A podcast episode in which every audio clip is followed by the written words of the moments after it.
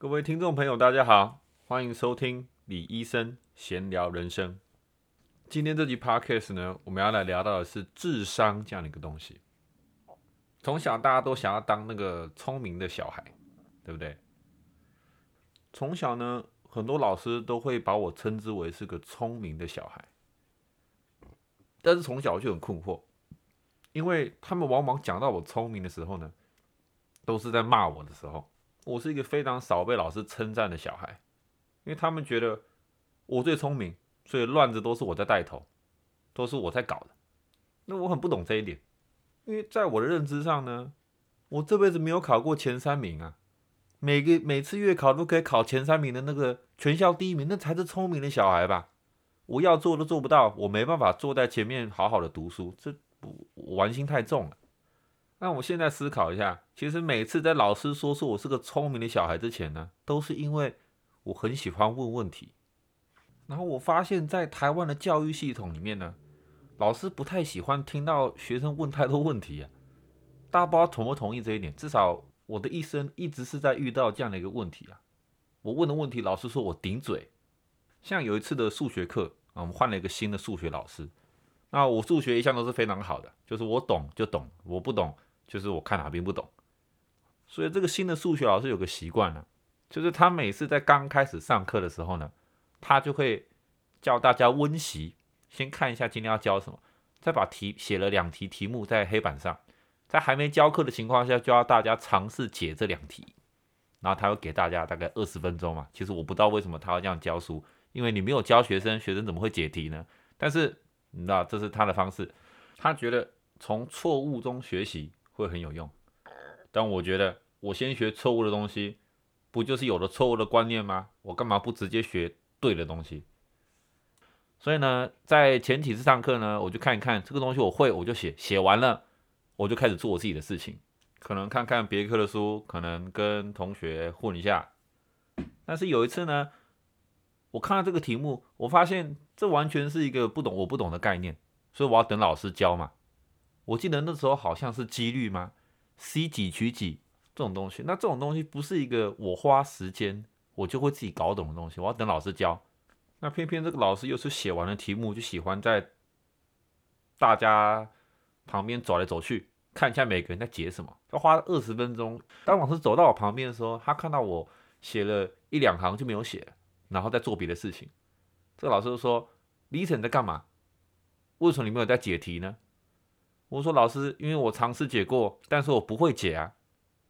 啊，这老师又说，那你不会解，你不会翻课本吗？你不会参考课本吗？学习为什么那么被动呢？那我就说，老师翻课本温习是我们昨天在做的事情，我已经做过了。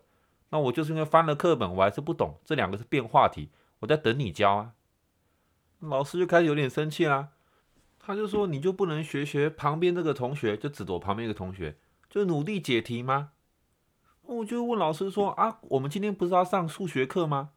这一句还没上过，搞不好上过之后我就懂了。那如果懂了，我就可以轻松解题了。我干嘛要在现在我什么都不懂的情况下，硬要努力去解题呢？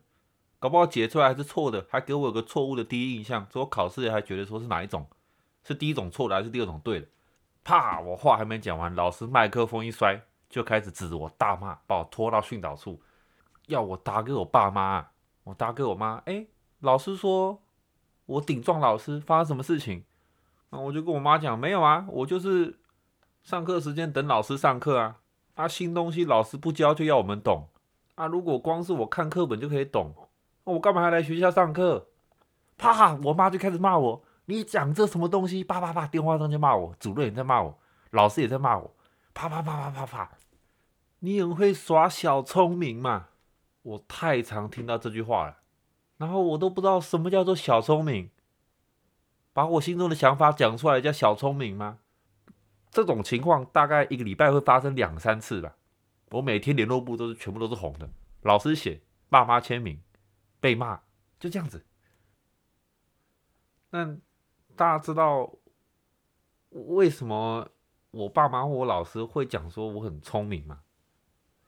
这原因是因为。从小到大，每一个阶段的智商考试，我全部都是九十九百分比。大家听起来哇，对啊，那你智商测试每次都爆表啊，所以你很聪明啊。但是真的，他们有个秘密，我来跟大家讲这个秘密是什么？这秘密在于，我每次拿到考题的时候，我先看一下，哇，这考题有一百题，但这个智力测验只有五分钟，所以我在看题目的时候，我根本就不可能写完一百题，但是又都是是非题，所以我拿到考卷写完名字，我根本就没有翻开那本子，我就开始在画格子，全部都写是，因为这只有五十 percent，我全部都写完，我是全班唯一一个完成一百题的人，大部分人只完成六十题。每个人在结束的时候在讨论说：“你做到第几题啊？”他有三十题没做完，他有几题没做完。我根本就没有看题目，然后我不知道这种智商考试是设计给人这样去突破的吗？因为每次我这样答，我根本就没有看考题，我都是九十九 percent。那有一些智力测验就是比较长的，有五六个 section，或者是一个 section 你只有一分钟，所以我会确定在前三十秒我努力做题，后三十秒我就是把答案全部填起来，就是这样子。我答题的数量比别人多，所以我的智商比别人高，所以大家觉得我是个聪明的小孩，是吗？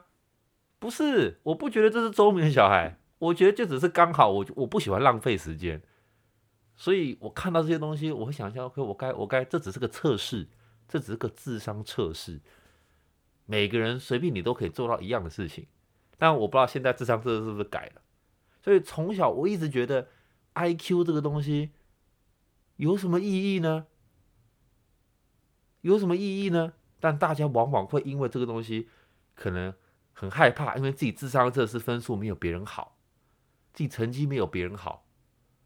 可是我觉得这都是社会的一个价值观啊，对不对？因为就算我是一个智商测试高分的学生，家长跟老师不喜欢了。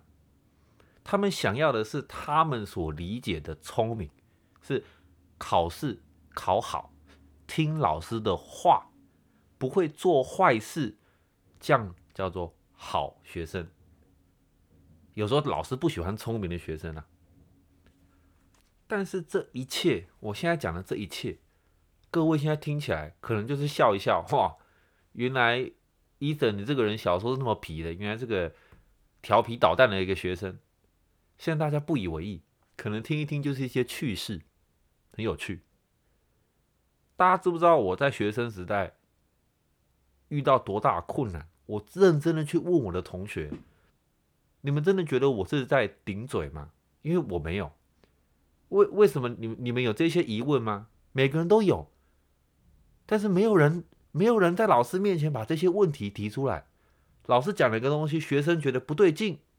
不合理，或者有更好的方式可以做的时候呢，多半的学生不会讲出来，只有我讲。那我讲，我就变成这个叛逆的小孩。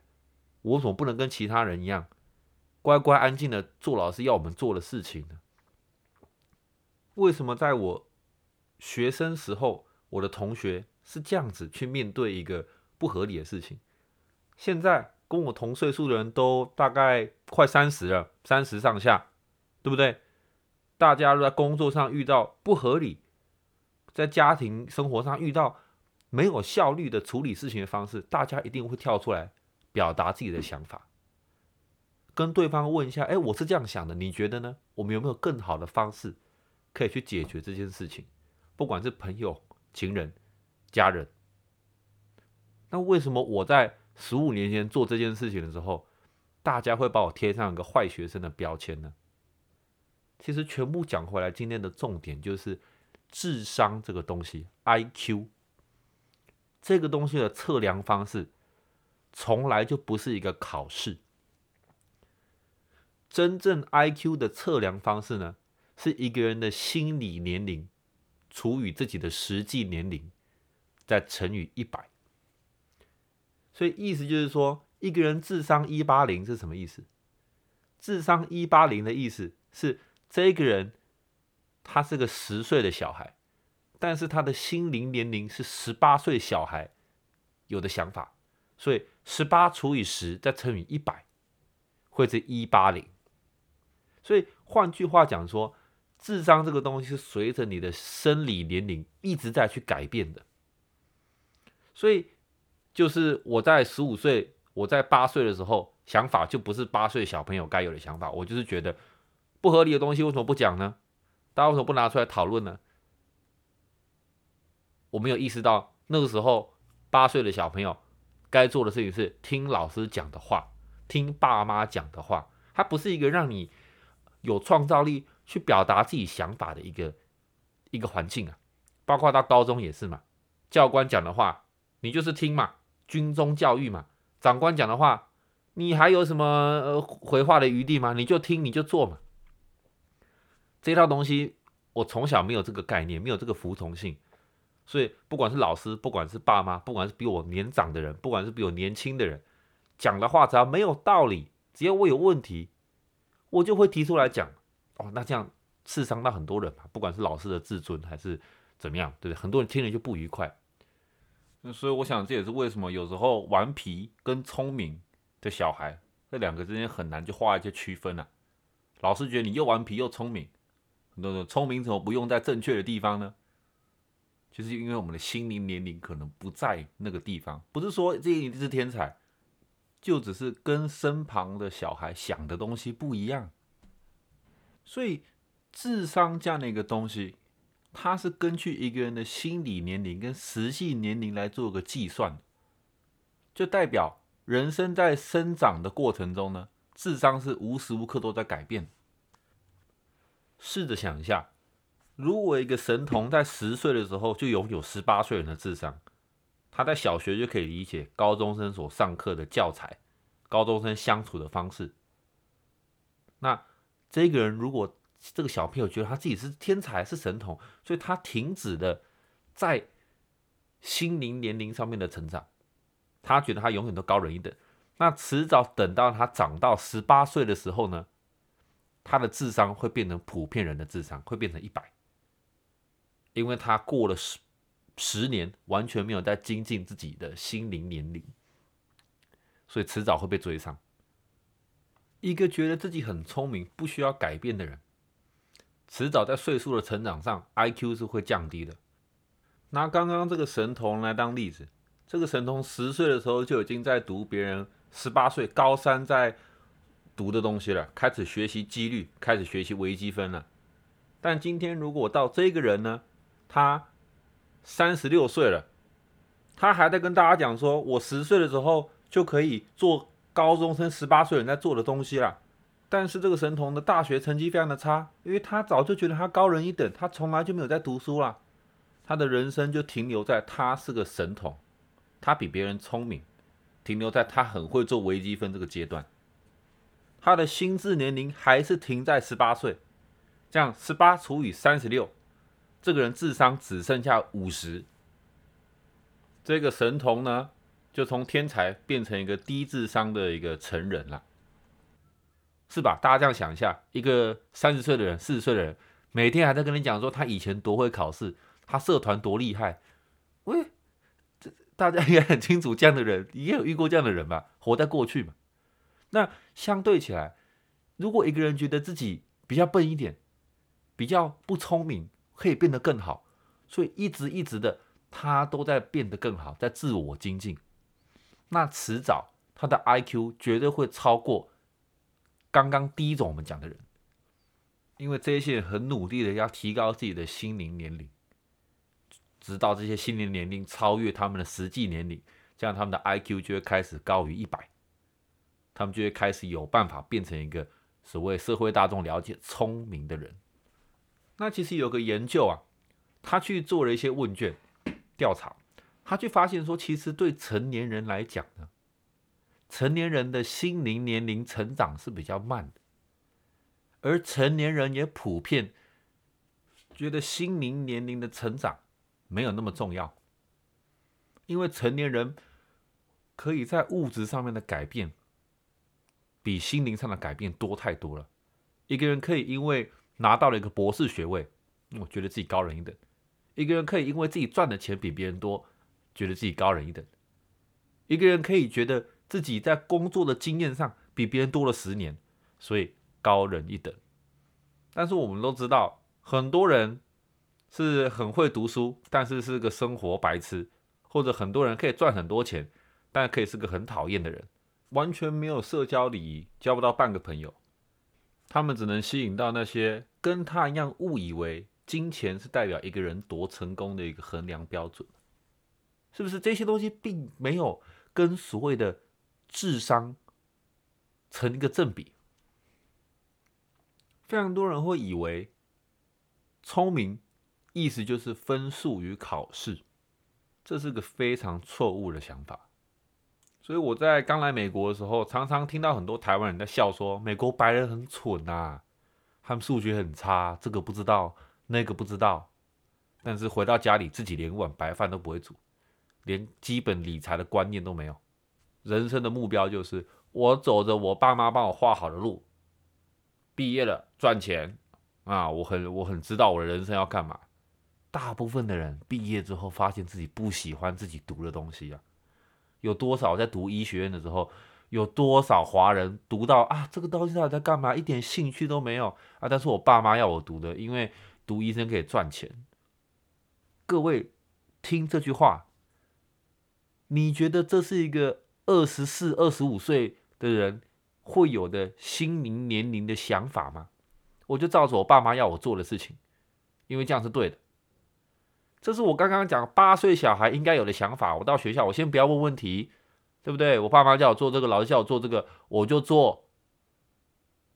聪明可能在人生的某个阶段，代表的是分数跟考试，可能在学生的时候；但是聪明在你变成成人之后，代表的是你如何轻松的与你这个世界周遭的人事物互动，轻松自在。了解怎么跟周遭的人事物互动。聪明的意思，不是只有分数、钱、考试这些物质上的东西。这些人的心灵年龄有没有在成长？心灵年龄没有在移动，只有知识量摄取的变多了。可能他们现在有在赚钱，可能他们现在还是不知道为什么自己要做这件事情，单纯是因为自己爸妈要自己做。单纯是因为自己之前学测、机测的分数，让自己进了这样的一个专业，自己喜不喜欢呢？啊，我也不知道，没有人在管这个吧？大家不就是先看自己的分数，看你要选学校还是要选科系，就决定你一辈子的走向吗？很多人到了三十岁还没有这个觉悟，还没有发现，他们没有在为自己的人生做打算，他们不知道自己的人生要的是什么。很多人在三十岁了。还停留在自己人生二十岁想要的东西啊！要是我有钱，可以买我喜欢的东西就好了。要是我有钱，我可以买一台车就好了。这不是人生的目的，相信我。人生把目标设在物质上的东西的时候，达到的时候永远只有空虚啊！任何东西你只要拥有超过两个礼拜，你就没有新鲜感了。新房子住进去两个礼拜之后。就没有新鲜感了。车子也是，iPhone、电脑，任何东西都是。甚至股票今天涨三十 percent，你很开心；下礼拜你就觉得上礼拜涨三十 percent，这礼拜怎么才涨五 percent？重点是这一些资源你要怎么拿来过你的生活？做了什么事情你不会空虚？你觉得人生应该几岁开始才能轻松自在的过生活？是等你六十五岁退休以后才开始吗？如果是的话，相信我，你六十五岁的时候退休，你也不会觉得轻松啊。是不是？聪明是了解如何轻松的与自己周遭的人事物相处。年长之后，聪明这个字慢慢的又变成了智慧。大家遇过有智慧的人吗？有智慧的人一定很有钱吗？不一定。但是有智慧的人，通常他们没什么烦恼，而他们过得非常轻松。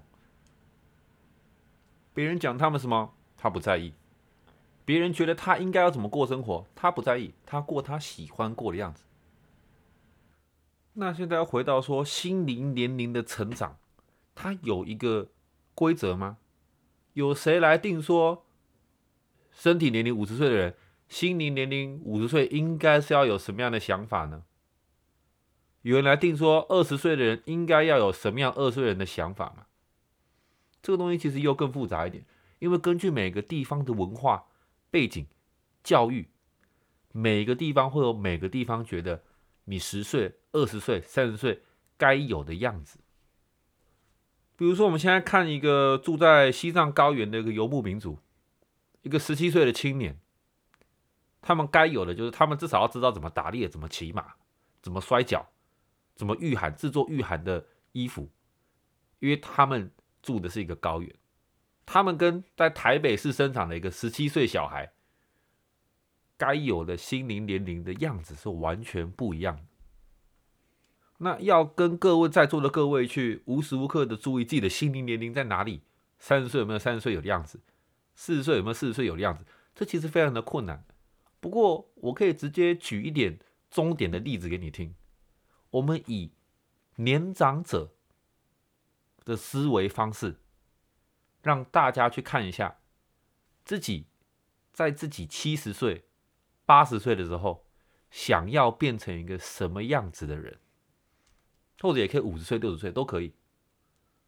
大家想一下，自己生活遇过的年长者、老人家，他们是以什么样的方式在过生活呢？他们的实际年龄八十九十，甚至一百，他们怎么在过他们每一天的人生的？我有看过某些人五十岁、六十岁，甚至从四十岁开始就过着一模一样的人生。他们从四十岁开始到八十岁，四十年呢？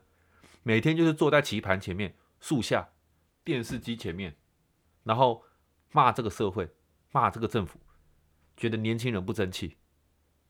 年轻人现在连黑手螺丝都不愿意做，不能吃苦。转眼间隔天看到一个年轻人在做黑手啊！现在年轻人读到大学了，出来还做黑手啊！对，社会永远都有事情可以让他们不开心。每天这就是他们的人生，四十年、五十年都一样。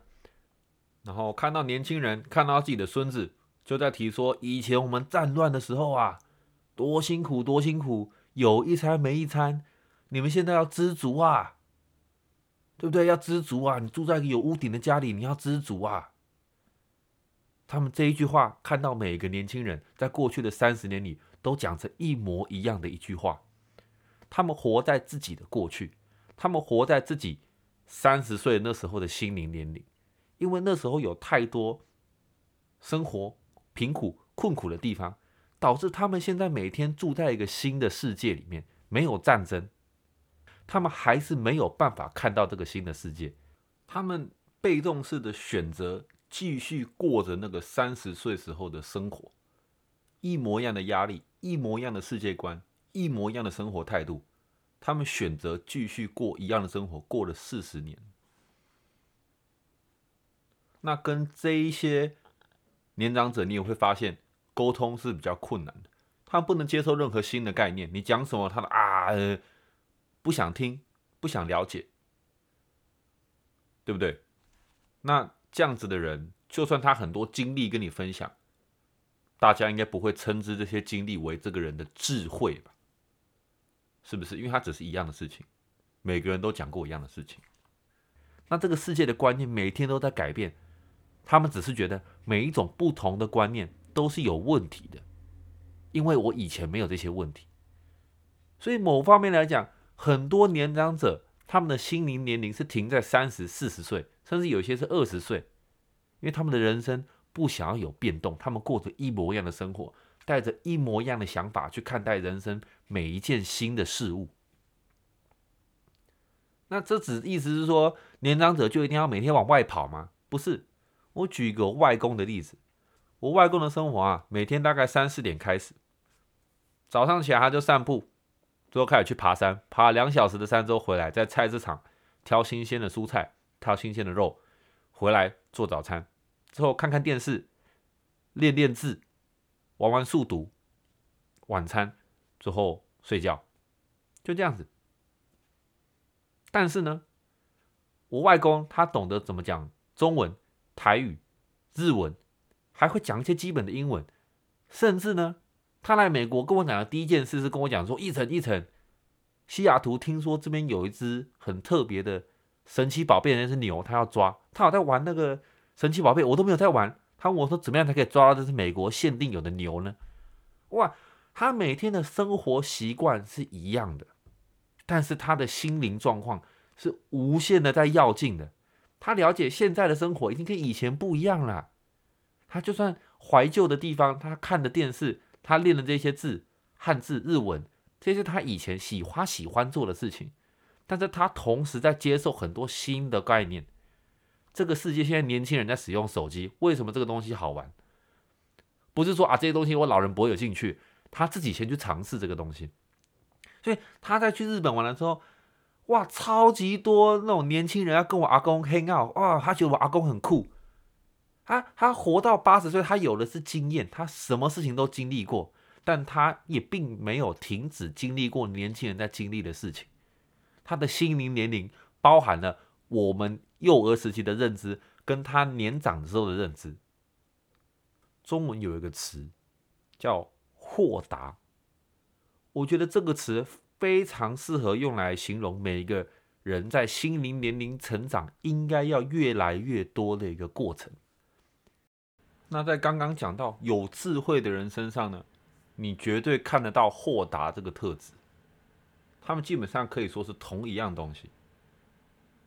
你的心灵年龄可以越豁达，就表示你这个人越有智慧，你越有办法了解与你时代不同、背景不同的人，他们在想什么，怎么去跟这些人事物相处，不会只待在你自己内心的想法去认识这些东西吗？是以别人的角度去认识这些东西。许多人年纪越大。他的想法越死，他越觉得事情一定要是某种样子。螃蟹你一定要配白醋跟大蒜吃才叫好吃，你吃到饱你一定要吃只吃肉只吃海鲜，不然就是浪费钱。年轻人现在工作一定只能做医生或律师，其他都不能赚钱。很多人的成长过程是完全停留在一个。既有的样子，他不能接受新的想法，他不能了解时代在改变，观念在改变。很多人一辈子不能接受啊，婚姻是两个男的啊，只有一男一女才叫婚姻啊，哇，他们不能接受这个东西，他们越变越的不豁达。那当你的心灵年龄越来越不豁达，越来越死板，但是你的生理年龄越来越年长的时候呢？你就会出现一个什么情况？倚老卖老。你觉得你有的就是只有时间跟经验。也听过一些人跟你讲说：“我做这个比你久太多啦。”我在工作的时候，你还包着尿布呢。很多人完全就活只活在这个过去里面，他们认为人生的经历给他们带来的东西，比他实际得到的心灵成长还重要。所以他们的想法完全没有变过，这是一件大家都必须看到的事情。因为每个人在三十岁开始就会慢慢做出这样的事情。为什么一些报告会指出说，成年人的心灵成长是越来越慢，比起小孩子，而且成年人会觉得心灵的年龄呢，是相对起来是没有这么重要的。主要也是因为呢。在我们讲说以经济自由，讲说一个人开始上班赚钱，这是一个转捩点嘛？因为很多人在还没工作的时候，最大的问题是金钱嘛。我想买一本漫画都买不起，对不对？我自己住也不是住我自己的房子，所以说他们一辈子设的目标就是要经济自由。但是当他们经济自由的那一瞬间呢，他们就没有新的目标了。他们觉得他们已经达到他们人生可以做到最大的一个改变了，所以他们就开始逆向成长，想要进入一个习惯，想要把全部东西变成一个常态，没有新的目标，人生有赚钱就好了，就买东西吃饭旅游，买东西吃饭旅游，这样就 OK 啦。很多人的心灵年龄卡在这个阶段。尤其又当许多人花了一辈子在读书，对读书有非常负面的想法，就是啊，如果我已经在赚钱，我就不用读书啦，我就不用学新东西啦。所以他们的心灵年龄永远就卡在这个阶段。生活形态也慢慢步入一种一成不变的一个回路啊，一个每个礼拜你都过一模一样的生活的一个方式，一到五就是朝九晚五或朝九晚七，台湾可能比较辛苦，他上班上班上班，一到五啊小确幸，出去跟别人吃个饭，吃饭的时候干嘛？抱怨老板，老板老板老板啊，同事笨，周末啊休息休息，在家干嘛？做上礼拜。周末在做的事情，在家看剧，躺在家里睡觉，睡到两点，因为我一到我都没有睡好，因为老板上班工作压力太大了。周六周日吃个好吃的，一年就是这样过，一直用一样的方式在过，没有想要尝试新的嗜好，没有想要尝试新的兴趣，一模一样的方在过自己的人生。朋友也不想要交新的朋友，想要跟那些只能接受自己现况的朋友相处。他不想去尝试新东西，那每天上网看的也是一模一样的网页，一模一样的资讯摄取平台，一模一样的 YouTuber，听一模一样的音乐。那往往这些人呢，在没有扩展自己的朋友圈的时候，很容易因为自己的想法越来越固执啊，就是豁达的想法越来越固执嘛，对不对？人越来越年长，觉得自己东西知道的越来越多。越来越不能接受不同的想法，尤其朋友提出一些不同的想法，自己可能不能接受，越来越容易出现口角，导致越来越多跟自己的旧朋友疏离、疏远了啊！每次跟这个朋友讲，他就是想聊这个东西，我就觉得我不想聊这个东西，慢慢的朋友越来越少，调回了一个我们刚刚讲一模一样的情境，开始觉得这个世界所有人都有问题，这个世界的所有社会都有问题。所以自己每天都过得不开心，这一种过生活的方式，大家一定都有看过，大家也一定都跟自己讲过，我以后不要变成这样的人。但是你们一步一步的在往这样的方向去移动，跟刚刚我讲说坐在树下每天在做一样的事情，每天看着电视下着棋，骂着年轻人，骂着政府，看着电视每样东西都不满意，这两个有。什么不一样的地方吗？就差在你做的是坐在你家的电脑椅上面，你看的不是电视，是电脑。有一些科技上的变化，想法是完全没有在改变的。心灵年龄这个东西，它没有一个定值，它不是说你一定要在几岁的时候有什么样的想法，只是说各位听众朋友，你们想要之后变成一个什么样的样子？你们想要你们在六十岁的时候，还是一个豁达有智慧的人，智商至少是一百，至少是六十岁，跟以前三岁想法不一样，还是你们想要在六十岁的时候，还是用三十岁的时候在想事情，一成不变的想法，让心灵年龄完全没有增长各位喜欢哪一种？各位想要自己变成哪一种人？因为我们的身体年龄是一定会增长的嘛。这不用讲，他是没有办法阻止的。但心理年龄呢？你不用去管他有没有在变，你只要去看他有没有不变就好。大家喜欢现在的自己吗？大家回头看一下五年前的自己，你们的差异是什么？五年以来，你们跟自己的想法有改变吗？五年以前自己讨厌的东西，现在还是很讨厌吗？五年以前自己喜欢的东西？现在还是很喜欢吗？五年以前的上进心，现在有一样的上进心吗？五年前的生活形态跟你现在的生活形态有哪边不一样吗？当然也有很多研究在讲说，哎，一个人你要怎么去提升你的心灵年龄啊？现在大家听起来应该是在想这个东西吧？哎，讲了那么多，我要怎么提高我的智商啊？我要怎么提高我的心灵年龄啊？是不是？那有几样东西是大家讲说研究上指出最有用的，可以讲出来给大家参考一下。第一个就是照顾东西，不管是宠物、植物，或是自己的小孩，或者花园，照顾东西。第二样是保持一个开放与乐观的心态去看事情。第三个是社交，第四个是旅游，那当然最后就是运动跟饮食啦。那最后的运动跟饮食，当然就是你必须有健康的身体，你才有办法有一个健康的心灵年龄的增长嘛，对不对？不然你想到就是自己的自己变老、自己变累、自己变怎么样？那其实这几样东西，当然啦，对不对？听起来好像就是一些生活经验嘛，但他们有个非常重要的共通点，这共通点就是每一样你在做这些事物的时候呢，你都是在缩小自我这个东西，或是自尊这个东西，理解这个意思吗？在照顾东西的时候。你会了解，除了自己不舒服的东西以外，别人也有这样不舒服的东西。保持一个开放的心态去看任何事物的时候，当你在听到一个跟你理解完全不一样的概念的时候呢，你并不会去批评他，你就只是了解，哦，原来这世界上还是有人这样想的。你可以接受不同的想法。社交，你了解别人有的文化。别人有的做事情的方式，别人有的传统跟社会印象，原来是跟我的不一样。我的观念、我的传统只是我的。那世界上有非常多不同的人，有不同的传统、不同的文化。你可以了解更多面向的文化。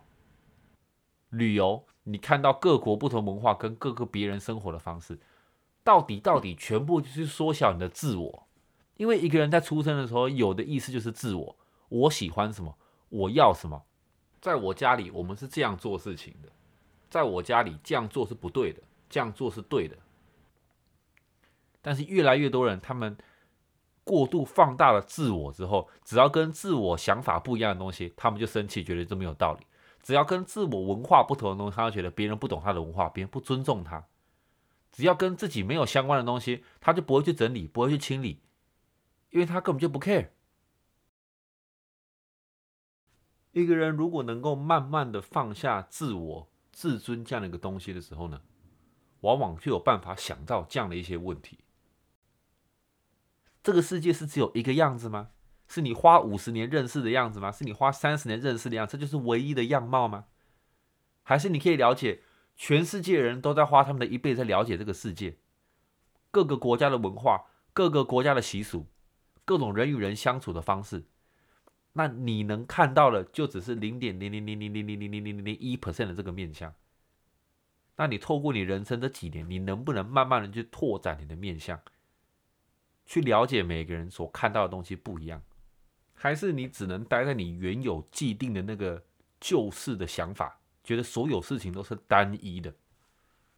红色衣服就是不好看的，吃到饱就是要吃到饱，吃最贵的。休息就是只能吃美食，除了这个都不叫休息。成功就是你买两栋房子，年薪百万，只有这样才叫做成功。不要因为自己不喜欢这样东西，就觉得全世界的人都不应该喜欢这样的一个东西，或者认为喜欢这样的东西一定有问题，因为他跟我不一样，就批评这样东西。这些东西你不喜欢，可能别人喜欢嘛。那你何必去批评别人喜欢的东西呢？何必把自我这个角度放大来带给你身旁的人呢？很多人因为自己不喜欢一件事情，比如说他不喜欢打麻将，所以看到朋友在打麻将，他也要批评他朋友。他想要把自己的感觉无限的放大。刚刚讲到的心灵年龄成长的方式，就是要你缩小自我的感觉。看到别人的生活方式、生活习惯，看到别人喜欢的东西，如果你自己觉得不重要，你自己觉得不好玩，你也没有必要去要求别人，因为你自己的想法去改变别人的生活习惯。你更没有必要，因为别人听了你不喜欢之后，还继续过着他原本的生活啊，然后你在那边生气。当然，我们讲的是这些习惯没有影响到你嘛，对不对？你何必去干涉别人想要自己人生的样子呢？是不是一切都还是回到能不能缩小自我？你可以了解别人的生活，但是你不要去批评，你不要去干涉。就跟你的生活，你也不想要别人每天在干涉你的生活一样。如果你能以一个旁观者的身份去了解你身旁人的生活习惯、处事态度、想法，那你每一天都在增长你的心灵年龄，你每一天都变得越来越豁达，因为没有一件事单纯是好或者坏，单纯是一定不能做或一定要做，世界没有那么的死。你每天都在接触新的知识，你每天都在吸收新的想法，你的心灵年龄永远每天都在成长。你摄取越多资讯，你跟更多人社交，你认识更多朋友，你的心灵年龄成长的就越快。一个人如果只懂得使用自己的自尊去看世界，他看到朋友就是给他意见，你这样做不对，你应该这样做；看到家人，你不应该这样做，你应该这样做。看到别人讲的什么这样不好，你不应该这样，你应该要这样做。遇到任何事情都只能从我自己觉得怎么样最好的角度去想，不能接受其他人的想法。这样子的心态，就算你一天跟一百个人相处，不会有任何人变成你的朋友。那慢慢的回到之前讲的，当你只剩下一种方式在看这整个世界的时候呢？你这个人心灵年龄会永远卡在那个阶段，所以就算过了二十年，这个人还是可以一样的跟每个人讲着一模一样的话，但没有人想听他讲什么。熟悉吗？这就是我刚刚叙述的，有一些倚老卖老的人在做的事情。哇，我活了五十年，我活了六十年啊！哇，我懂的东西太多啦，是不是？他一直想跟你讲他脑子里面的东西，他对别人的想法都没有兴趣。因为他只了解年龄，这是最重要的东西，其他都不重要，所以他完全没有办法跟任何其他人沟通，甚至他没有办法跟自己同年龄的人沟通啊。这就是心灵年龄成长或没有成长最好的一个例子，希望大家可以听得出来其中差别在哪里。它不是一个知识化的，不是一种知识，它是一个。想法上面的转变，你想法越活，越能接受不同的想法，越能从别人的眼光去看世界，别人的角度去看世界，你心灵年龄成长的越快，那随时你的想法停止运转、停止更新了，停止接受新的想法了，你心灵年龄就永远停在那个时候。这是一个非常有趣的现象。慢慢的，我们开始了解一个人的岁数跟他真实的年龄其实没有很大的关系。有一些人五六十岁还是跟一个小孩子一样，生气的时候就大骂大吼，也不管场面怎么样，就在常常上新闻，在外面大吼大叫、摔东西，给你难堪。这一些人在表达情绪上，还是停留在十岁的小朋友嘛？他们以为只有一种方式可以表达自己的不满嘛，就是给你难看嘛。只要我生气了，那生活中不只是年长者，不只是英法族，很多二十岁、三十岁的年轻人也是用一样的方式在处理自己的情绪啊。因为一切都是只有自我，只有我的感觉最重要。如果我不满，我就要让全世界知道我不满。是不是心灵年龄跟实际年龄很多时候是没有关系的？实际年龄会被动式的增长，心智年龄它是不会被动式的增长的，它只会被动式的降低呀。所以全世界的人的 IQ 都是被动式的在降低的，除非你有主动的在提高你的心灵年龄啊。所以。在座的听众朋友们，你们的心灵年龄在哪里？我有一个朋友，高中的时候喜欢跟我打屁，讲话很风趣，但是现在已经过了十年，他还是用一样的方式在社交。每个人讲什么话，他都还是在开玩笑，在当一个丑角，在把别人讲的事情讲成更好笑的东西。这就是他相处的方式。他自己没有发现，他停在高中的心灵年龄，但在场的所有人都会觉得，哎，这个人是不是有点吊儿郎当？大家有没有反思过自己的行为？自己在接触人的时候，跟过去的自己有没有差别？我还是有几个朋友在大学的时候，餐桌上就只喜欢讲政治。现在已经过了十年了，他见到你还是在讲政治，一模一样的立场，一模一样的想法，可能多了一些时事的转变，但是你看得出来，这个人完全没有任何想法上的差别。他也对你的工作没有兴趣，他对你的兴趣没有兴趣，他只对他自己的思想有兴趣，而且带有极重的批判意味，因为他觉得他人生过了十年，他更成熟了。他更了解这些事情了。那如果你还不同意他吗？那就是你的问题。哇，太常遇到这样子的人了。那我知道没有人想要变成这样的人，也没有人是设立一个目标让自己变成这样子，变成一个思想不活跃的人。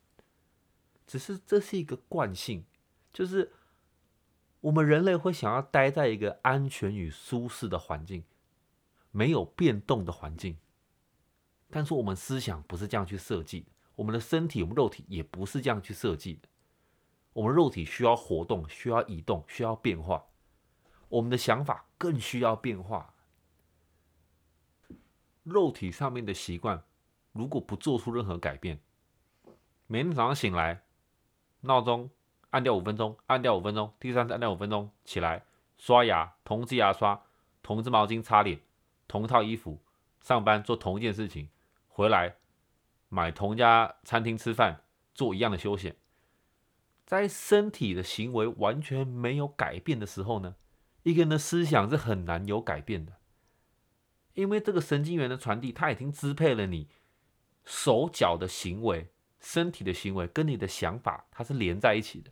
所以很多时候，有一些人回家坐下来，第一件事情就开电脑，打开第一件事点开 YouTube，因为这是他每天都在做的事情。他无意识的在做这些事情，没有改变，因为人类的惰性会让我们不想改变。待在一个安逸的环境，做一些每天你都在做的事情，但是这也是为什么我们的心灵年龄很多人会卡住，因为没有变化。变化这件事非常重要，在我帕克讲很多次啊，尝试一些不同的东西嘛。你没尝试到，你怎么知道呢？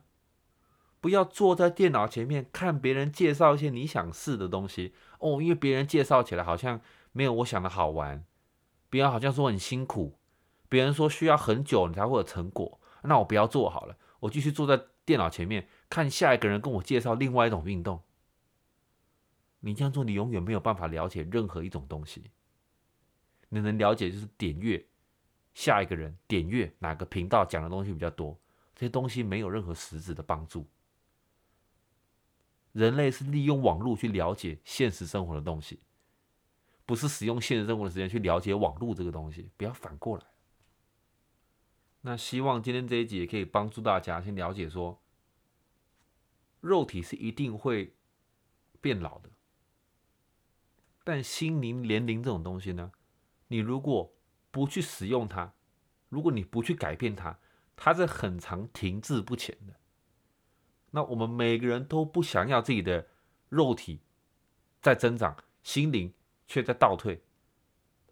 我相信大家都是想要在身体经历变多的时候，心灵也变成一个更有智慧的人吧，一个社会大众所讲的一个聪明的人吧。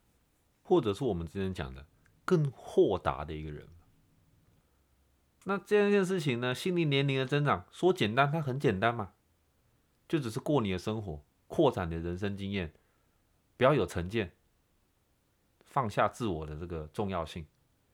说难是很难的，很多人一辈子握最紧的东西，甚至到走了都还放不下了，就是自我的重要性，就是这个自尊啊。握紧自己的自尊，从来没有给任何人的生活带来更轻松的状况过，从来不会有。那所以就是听众朋友自己可以去想一下，自己现在生活的样子是满意的吗？十年后呢？二十年后呢？四十年后呢？是不是？我们随时都可以做出改变，随时我们都会开始重新活化我们的心灵年龄。不管是让他追上我们的实际年龄，或者要让他超越我们的实际年龄，都不是一件困难的事情。大家要提升 IQ，太简单了，你不用去做一些智力测验的考试，不用读更多书，你只要提高你的心灵年龄，你就可以成为一个更聪明的人，甚至可以成为一个所谓的天才。这些都不是难事，好吗？那我们今天的 p o c k e t 就到这边告一段落。那长期有在收听我节目的听众朋友们，我知道这次可能过了比较久才做了一次更新，原因其实蛮多的。原因第一个也就是最近美国在放假嘛，圣诞节、感恩节，蛮多事情要做，自己也在忙我的论文。另外一个其实是渐渐的，我以前讲过说，不管是量子力学还是心灵哲学这种东西，它都是一个圆形。所以是不管你从哪边开始，都会很混乱。但是当你懂了之后呢，全部的东西是串联在一起的。所以一部分的我会觉得，好像我该讲的东西都已经讲完了。那我不知道再讲更多会不会听起来有点好像很重复性，就是要把思想的框架放软，就是一个很简单的道理。但是有时候也会觉得。应用它这件事情好像不是很多人都很在行，所以现在到了一个阶段是，我在思考是不是要放慢每一集的频率，所以大家可以算是比较跟得上这个步调，因为周更每个礼拜都做一次，许多人是生活太忙碌没有时间听，所以我在想说是不是以后改成两个或三个礼拜，甚至一个月做一集。我们有很多想法，那其实也目前虽然这样讲啦，但当然也是想到什么能讲就讲嘛。希望听众朋友不会觉得无聊，那也希望听众朋友可以给我一些意见，有没有哪些东西是自己觉得有趣的，我们可以聊一下，私底下聊一下，可能也可以再延伸作为一个节目的主题啦，好不好？那今天的 p o c a s t 就到这边告一段落，那感谢听众朋友的收听。这里是李医生闲聊人生，我们下次见喽。